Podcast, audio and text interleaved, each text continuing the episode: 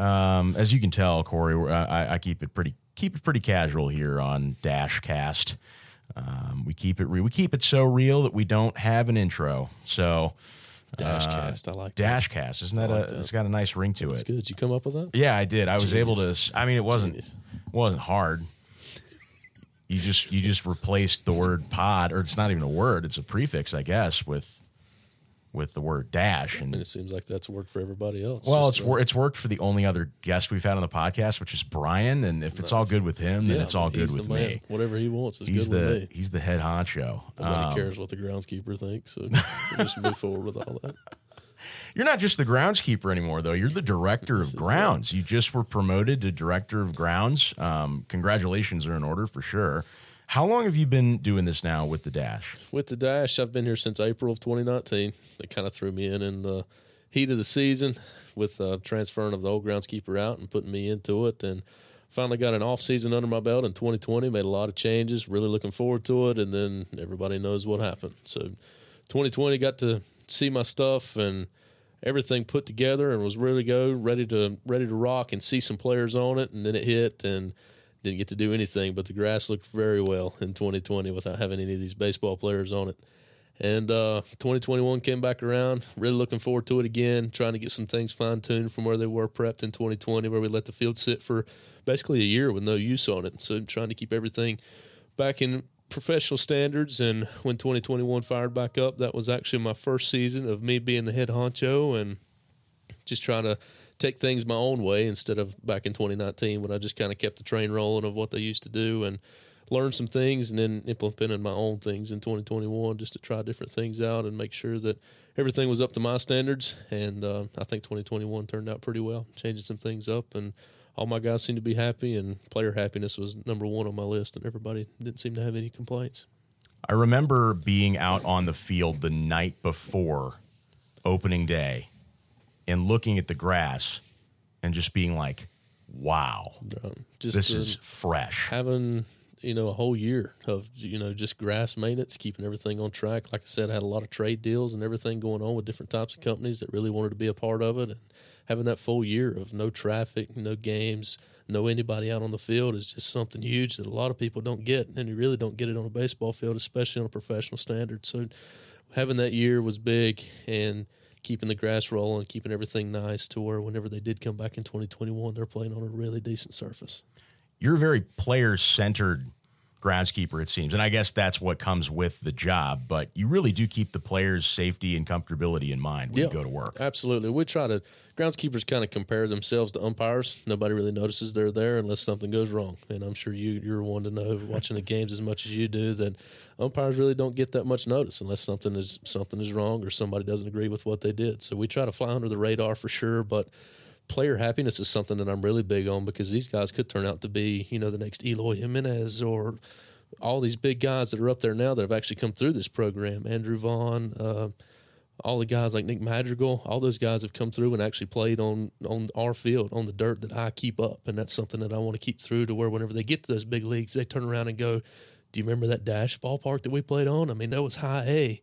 And everything was in great shape, and it's very similar here now that we're with the White Sox, and I want that to go through with everybody. And having the same age as most of these guys too is huge. I'm only 24 now, and all these guys seem really young, come out and play, and they're really good at baseball and seem to like it a lot that I can actually tend to them on their level. Did Eloy say anything to you when he came out for a rehab assignment this year? Uh, not much. He's uh, he's one to kind of keep to himself. Yeah. And, uh, has a good time with the players when he's out here, and it's a whole different atmosphere out there on the field whenever he's around. The players really tend to his energy, and everybody kind of picks up. And we had some issues last year, I thought, with uh, you know just some players kind of being down in the dumps. And whenever those big guys come in here like Eloy, I mean the whole dugout morale changed, and you could see that in their playing, and that's something that I love to be a part of, Oh, being yeah. down there on field level Absolutely. those guys. I know that Eloy uh, bought the the entire clubhouse, basically Outback Steakhouse, which is like a big thing. It's like a tradition when a major leaguer comes down for a rehab assignment, like he buys the clubhouse um, lunch, dinner, whatever, and like Outback Steakhouse Yep. is more times than not a part of the uh, a part of the the spread for the Oh, weekend yeah. or whatever series wrong playing. With a nice so. filet mignon and a lobster tail. Now, Eloy and Luis, being the outfielders that they are, they're in Chicago. I mean, we had a pretty close span of those two guys that come in last year, and they wanted to be they wanted to outdo the other one, and you could see that they got a really good relationship out there on the field, on the White Sox field, and then whenever they come here, they just want to show the guys that who's who's the better guy, who do they want to come back. Those guys have big dreams. Um, certainly, they thought about playing baseball when they were little kids. At some point, I could imagine. When it comes to groundskeeping, it doesn't seem to me like that's a career that a little kid looks at and says, "Wow, I, I want to be a groundskeeper for a professional baseball team." I might be totally wrong, Right. but was that your path, or was this something that maybe you sort of crept into or stumbled stumbled upon? So I played my own baseball, you know, doing travel ball, doing middle school ball, all the way up to my freshman year of high school. I played all the way through, and then realized it was time to get a job. And the biggest thing for me was my middle school experience. My PE instructor there was also part of the baseball facilities, and uh, it would literally get us out of class. And you know, a middle schooler getting out of class, that's like the next big thing there. So we would get out of class to go work on the baseball field, and then being a part of that and seeing how many fans come out and see the field after we had worked on it and did all those things, that was great. And that kind of transferred over to high school, working on different fields, keeping those guys up to looking at how a travel ball center works, like a big recreation center with a lot of different fields, how they operate versus one field, and and then decided to get a job. And I wanted to stay in it, but didn't want to. You know, needed something to pay the bills because now it's turning. I'm, I've got to pay for my own fuel. I've got to pay for my own vehicle. All these things. So I decided to get into umpiring, and umpiring was great. Uh, umpiring these little kids that are coming up through it, just to see, you know, the next Madison Bumgarner coming through because that's where I grew up was in Caldwell County, and knowing all these guys that come through those areas and uh, trying to keep that going in the baseball field because I loved it. I love what I did, love what I was doing, and uh, staying into it, remembering all my roots back and keeping the field up together, umpiring. So now I'm seeing it used firsthand and actually have to, you know, pay attention to those details. Being an umpire, you have to know, like, this is a strike, this is a ball, and what the mound does that can affect that, or what the plate does, what the catcher does, and keeping all that in fact, and then getting into the landscaping business whenever I turned those next stages and decided to combine the two, stay in my baseball roots, but combine landscaping with it, and everything took off from there. Being a former umpire, and I don't want to derail the conversation from your job too far off the trail, but what do you think about all these new implementations of things like robo umps, pitch clocks, and the like into professional baseball? Right. I mean, I'm I'm definitely old school. I love the way that it used to be. I want it to be, you know, we got two umpires running a crew that figure it out. And whenever I umpired, I was only in that eight to twelve age range, and I'm talking. I mean, the fans are the biggest thing with umpires at that age because everybody thinks that their kid's the next, you know, big time, next Madison Bumgarner, next, you know, next pitcher, and they're just learning curveballs, and some of the stuff don't break off like they thought it did, and then it'll finally hit across the plate, and I'm calling it a ball, and then you get just all the barking from behind you is the biggest thing.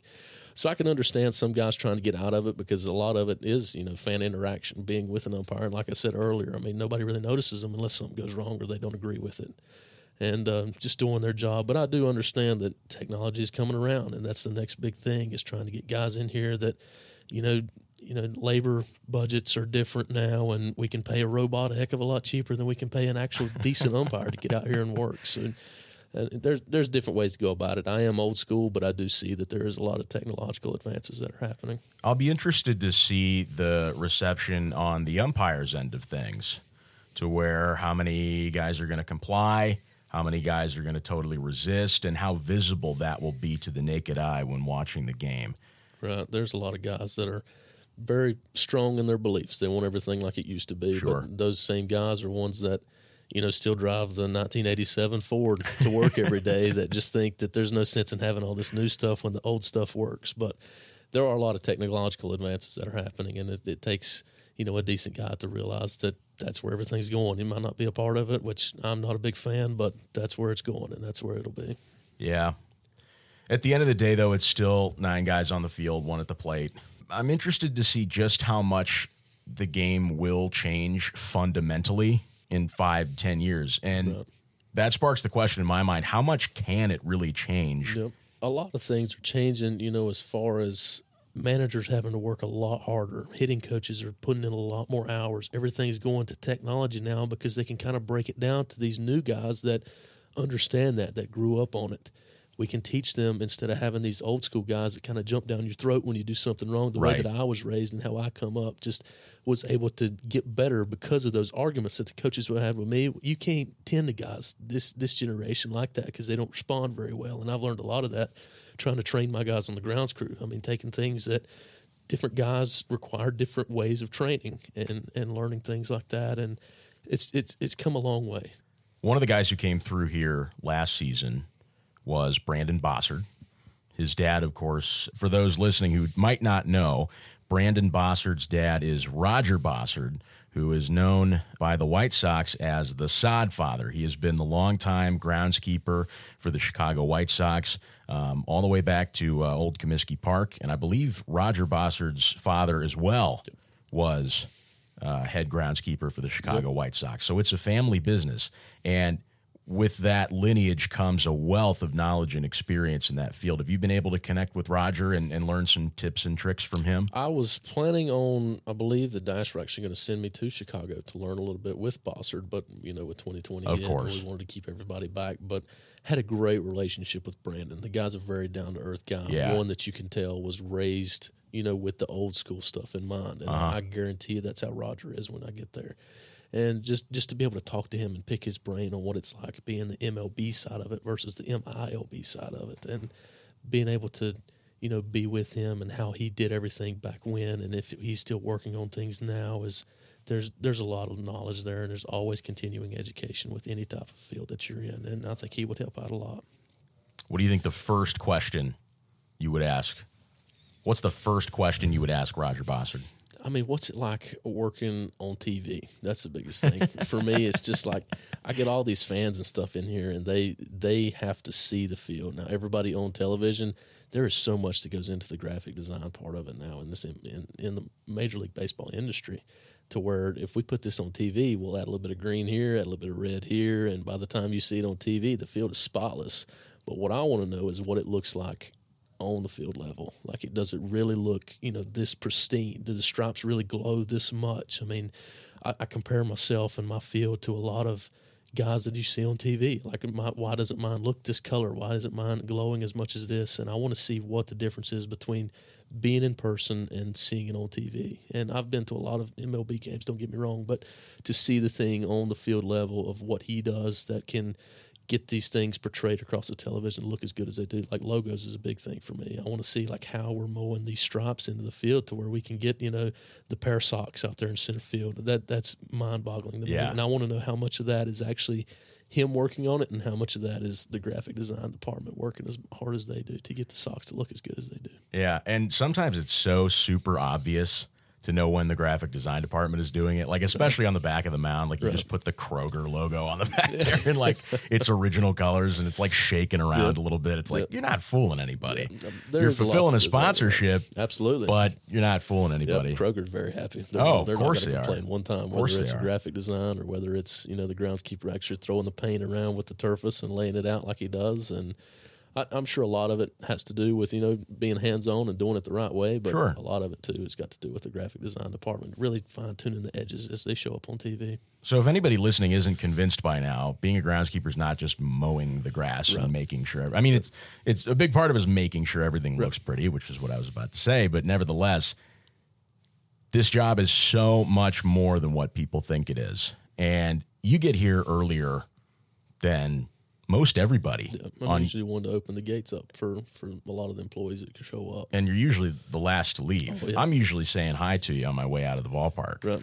Uh, so what take us through a typical day during the season? What what what's uh, what's the schedule look like? So about eight a.m. is what I shoot for. Eight eight thirty, depending on if we're on the first game of the homestand where I'm excited, or we hit that final Saturday Sunday game. We try to just kind of slow in at about nine nine thirty, but usually about that eight to nine is when I try to get in here. And uh, the biggest thing is keeping the moisture where it needs to be. And there's a lot of people that don't understand that keeping the moisture means that we're watering that infield during the summer 10 to 12 times a day just the dirt not the grass i'm talking the dirt where the players actually do a lot of their a lot of their running around a lot of their fielding all that stuff that takes place on the dirt it needs that moisture and to get the right moisture it takes a lot of applications to build the soil up where it needs to be so by the time that game comes around the cleats are going in and out. They're not running through mud. They're not running on like as hard as concrete clay. They're, the hops are where they need to be. The ball bounce is true. No errors, none of that because of the field. And there's a lot of that that I've got to dig into. But that's the biggest thing. And I'll get in at eight, get my cup of coffee, you know, mow the field, do the stripes the way that they need to be done, make sure everything's where it needs to be. We'll walk, mow the infield and foul if we're feeling it, keep everything to, to that you know professional standard, and then my system will kind of roll in around ten o'clock, and that's when we'll start getting the tarps off, getting that attention to detail back where it needs to be for these guys before they come in for BP. Trying to get it as close to game ready as we can, but also knowing that BP they're going to tear a lot of stuff up. So we want to kind of find a happy medium between those two. So taking the tarps off, get everything ready to go. Always watering that grass, watering the grass, watering the dirt. Water's our biggest fan here, and uh, keeping up with all that stuff. And then around two thirty is when we'll start to get our early work and our BPs and stuff and start. And the dash will take their infield first. We'll set up for their BP. And here lately, it's been a lot of the visiting team wants to take their infield before their BP. So after we set up for their BP, they finish. We take all the equipment down. Visiting team does their infield. We put all that equipment right back up for their BP. So working with those guys, keeping a great relationship with the managers, letting them know like this is what I got, this is what I need. I'm going to work with you as best as I can as long as you work with me. And and a lot of that goes along with you know keeping that great relationship with the players as well as the coaching staff. And once they finally finish up with their BP, that's when we get the field ready, and that's whenever we start to go attention to detail 100. And we want to make sure that the mound is where it needs to be. There's no cleat marks. The plate's where it needs to be. No cleat marks. It's completely flat. We start chalking the foul line, start chalking the boxes, get that final water out there with a quick drag beforehand, making sure that everything is where it needs to be for the game to start and uh, that's that's when we get into the attention to detail. That's when everything needs to be to that professional standard, or else we could have some severe consequences from that. Making sure the bases are where they need to be, that they're washed and white and looking decent, and the mound is painted, and the rubber is nice, and the plate is clean. We do all that before they get out there. And uh, once the game gets fired up and started, we'll drag the field with some big tennis court brooms in the third inning and the sixth inning trying to keep the cleat marks out best we can, dry that field out if it needs it, and work everything and watching the game constantly in case we have an issue, whether a ball hits a different area or a player slides into another. We want to make sure that we've got the communication to get that ambulance out here, get that uh, first aid responder out here to make sure everybody's okay and making sure everything's out of the way for them.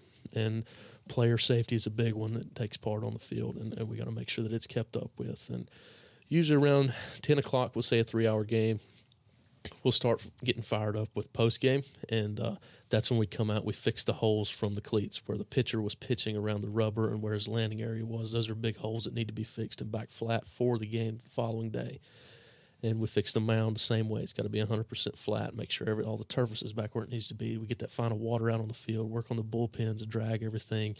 Make sure everything is back to where it started with that 8 a.m. that I was talking about for the next day. So that attention to detail comes in, but you got to keep in mind that it's it's 11 p.m. I mean, it, it's time to go home. Yep. But, but, we're here usually about an hour to two hours after the game ends, getting here at 8 a.m., and then we'll flip back around and do it all again for the next six game homestand. It's a cyclical art and science that takes a lot of mental and physical gusto. Um, it sounds to me like there's a plan in place for things to go right, but things don't go right 100% right. of the time. Yeah. What I'm getting at is there's got to be some horror stories of things going wrong. And the one that happens to almost every groundskeeper, and I'm going to say almost because some guys are a lot more particular than me, but irrigation cutting on during the game. That is something that I regret happening. I'm always looking for it now, and it did happen happen to me in 2019. And believe there was uh, Corey Ragsdale at the time was an infield coordinator for the Texas Rangers, and he happened to get the brunt into that. So just just the fact that the grounds crew dealt with that. that I had a zone set to run. I think it was the first day in the homestand. Forgot to cut it off because I set timers for the for the water to run to make sure that the fields are watered during while they're on the road. And I forgot to turn the box off. Simple mistake. Come back down. The game gets started. We're in second inning I forget what all was going on, but the last thing I remember is them heads popping up and water starting to shoot out. And I'm running from the dugout suite all the way back to the back. I believe that game was actually in a rain delay as well, if I'm not mistaken. So we had a lot of tarp situations that I'm dealing with. Finally, get all that stuff figured out. finally catch my breath, and then those irrigation heads go off. So that's a big thing. And then another one that I hope never happens again. I, I want to make sure that moving forward, I learned a lot from the situation. But Luis Curbelo, Yes. whenever he ran to first base last season, slipped on first base and happened to hyperextend his knee and had a concussion, and we ended up having to get an ambulance out here just to get him off the field. Now it was a very dramatic situation. It was. could have been avoided. I think if I would have gone, I'm, I'm not saying it's completely my fault. I mean, it's some areas you know you can't control, Right. And, and I think that was one of those things. The bases might have been a little bit wet, but they also it could have been the way that he hit the base. And we had a rain situation that time, and that attention to detail is something that nobody sees. But that attention to detail would have sent me a guy out with a rag to literally wipe the bases down from that rain, or change the bases out completely with a brand new set that's something that I plan to implement moving forward. If we have those rain situations and the bases do take a little bit of water, let's go at least wipe them off. If not, then we're replacing all of them to where I don't I don't ever want to have to deal with that again because it is scary for the fans and for everybody. They're not understanding what has happened. All they see is me panicking around, making phone calls, getting on the radio, trying to get everything cleaned up for this ambulance to literally come on a professional baseball field to cart a guy off here. And to me, I don't want the fans to experience that. I want everything to go smooth enough to where the fans have the baseball experience that they paid to come and see. And I wanted everything to go smooth, and that's a lot that that I think about throughout the day is what can I do to where we don't have any of these issues. And a lot of that goes into throughout the day thinking as well as, you know, while they're on the road and along with off season prep as well. Yeah, I, I feel like a lot of that comes from experience, just learning from those situations. And it's unfortunate that they have to happen. Some are funnier than others, of course, Right. the irrigation. But uh, yeah, I remember that Luis Curbelo slip quite well um, from up here in the broadcast booth. It was, I think it was like the second to last game of the season. Yep, it was close to the end of the season. I remember it. I, I remember seeing him go up. I remember him seeing him hit. Yeah. I remember getting the the. You know, we got signals and stuff that the that the trainer sends out to Sure. me to bring the card out, whether Sure. it be the Toro or we get an ambulance out. And I remember getting the Toro call. I thought everything will be all right. We just need to truck him. And then I got the ambulance call, and I'm like, oh, here we go. So it's it's it's stuff that nobody thinks about until it happens. And now I've got the experience to know let's fix it before it happens instead of the other way around. And that's that's a lot that comes with experience. They don't teach you that in, in school. Yes, I have a turf degree and I take care of turf and make sure that it's maintained to the professional standard and went through all the college to get that. But in college, they don't teach you anything about dirt work. All that stuff that a lot of people don't understand is 95, 96% of the game that's played happens on the dirt. I mean, yeah, the grass needs to look great, but all the play happens on the dirt, whether it be the batter, whether it be the base runner, the infielders, the pitcher, all that stuff happens on the dirt. And nobody seems to think about that. And they don't teach that in school. All that comes from experience of learning what happens. And being a part of baseball, being an umpire, knowing all these things really helped me and taking care of the dirt side of things. And now in 2020, a big thing was to bring in the clay that is in 27 of the 30 major league ballparks. So we're we're right up there with them. We got the right stuff, and I think it's helped out a lot. I'm sure that Emmy Lou will enjoy um, running around on that new clay. Absolutely, She Emmy Lou. Emmy Lou. For those of you who don't know, Emmy Lou is um, a black lab. She's Corey's black lab. She's three years Five. old. Five. Just turned five. Where did I December. get three? Emmy Lou just turned five uh, last December. Um, she is just an absolute joy. Absolutely, she loves the attention, and rain delays are one of her favorite things. She gets to slip and slide on that tarp and has a great time while she's out here, but keeps me sane as well. I'm curious to know wh- where where is Emmy Lou on on pups in the like? What does Emmy Lou do on pups in the park night? She loves it. I think she's uh, she's wanted to big league. A lot of these a lot of these dogs that Yeah. come into this ballpark and it just kind of like ignore them, let them bark, do whatever they want, let them have a good time. But at the end of the day, she's got a job to do. she's here with me the same amount of hours that I am. She's worked all day. She's tired by the time they get in here at seven o'clock.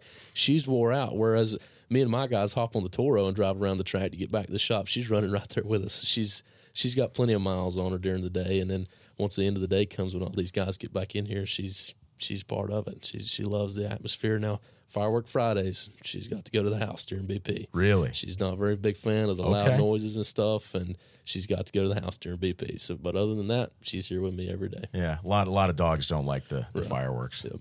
Um, I mean, she she doesn't free roam around the stadium, does she? During the game, she does during the games. No, not during the games. Not during the games. but during the day, I let her come out and do her own thing. And the day that she stops coming when I whistle is the day that she doesn't get to come back. But, Ah, but every time that I whistle or I call, she is always right there with me. She was always at least let me know whether she's up on the concourse or somewhere that I can't see and I'm out water the infield. If I let out a whistle, all I need her to do is come to that fence line. Let me see that she's still around. Give me the jingle of her collar. That's the biggest thing. If I can hear that, I'm good. good to go. But uh, we've had some issues where the gates have been left open, and she's never wandered too far. I mean, out of it, and I've got plenty of eyes around here. Don't get me wrong. A lot of these guys really love Emmy, and a lot of the employees really love Emmy, and they keep her on on their radar, even though that I can't. And she she wanders around, does her stuff, but she's always back to me whenever I call. She doesn't do any business on the field. There's none of that using the restroom on the field that a lot of guys have had some horror stories with. She'll go back in the back with with all of our other spoils of the of the job, and she'll do her business, and she'll come right back out. And she loves. She's got to go up before pregame because she loves the water hose. She wants to jump in it. She wants to frolic. She wants to get nasty, and I just can't have that whenever we're trying to get that fine tuned attention to Yeah. detail. But other than that, she's out there with me every day. She does her own thing. She wanders, does whatever. She loves to help the cleaning crew out the next morning. She wants to make sure all those Domino's pizzas get eaten up or taken care of. Nobody left a hot dog laying around. We got to make sure all that's taken care of. But other than that, she she's just out to have a blast and keep me sane because there's a lot of hours out here where it's just me and and just bringing her out really just keeps everything light and the mood is where it needs to be. Well, Corey, I, I can't wait to uh, to see you back in action once the season starts on April eighth, and can't wait to see Emmy Lou, of course, roaming around and um, her kind of being the star of the show on Pups in the Park nights and, and all that great stuff. But um, thanks so much for sitting down with me today, man. It's it's it's really been a pleasure getting to know kind of more about you, and and uh, I've I've certainly gained uh, a lot of respect for um, for for for what you do on a daily basis, and uh, I'm I'm excited to see you in action this season. there's a lot of attention to detail that goes into it, and it's kind of like the same mentality that the players do in between those white lines. That's all business, and that's where it needs to be kept. But whenever we step out of that, we have a great time when we're out here, whether it be tarp pulls and we have a good time. I mean, yeah, we've got to get it on, got to get it finished up to where it looks decent, but. Once we're done with that, I want to make sure that I'm thinking everybody. I want to make sure that everybody's happy. Do they need a new pair of socks? Do they need some shoes? I'll take care of them for things. If you take care of me and take care of the business, then we'll, I'll make sure that I take care of you. And keeping the mood light, pulling as many hours as we do, that's huge. So I want to make sure that the relationship that we have outside the white lines is something completely different than what we do whenever we're within them. Corey, I think you're hitting the nail on the head, man. Thanks, thanks a lot for uh, for joining me today. Absolutely, it was a blast. You can see Corey Church in action all season long, starting April 8th when the Dash open up their 2022 season against the Hickory Crawdads. Tickets are on sale now at ws-dash.com.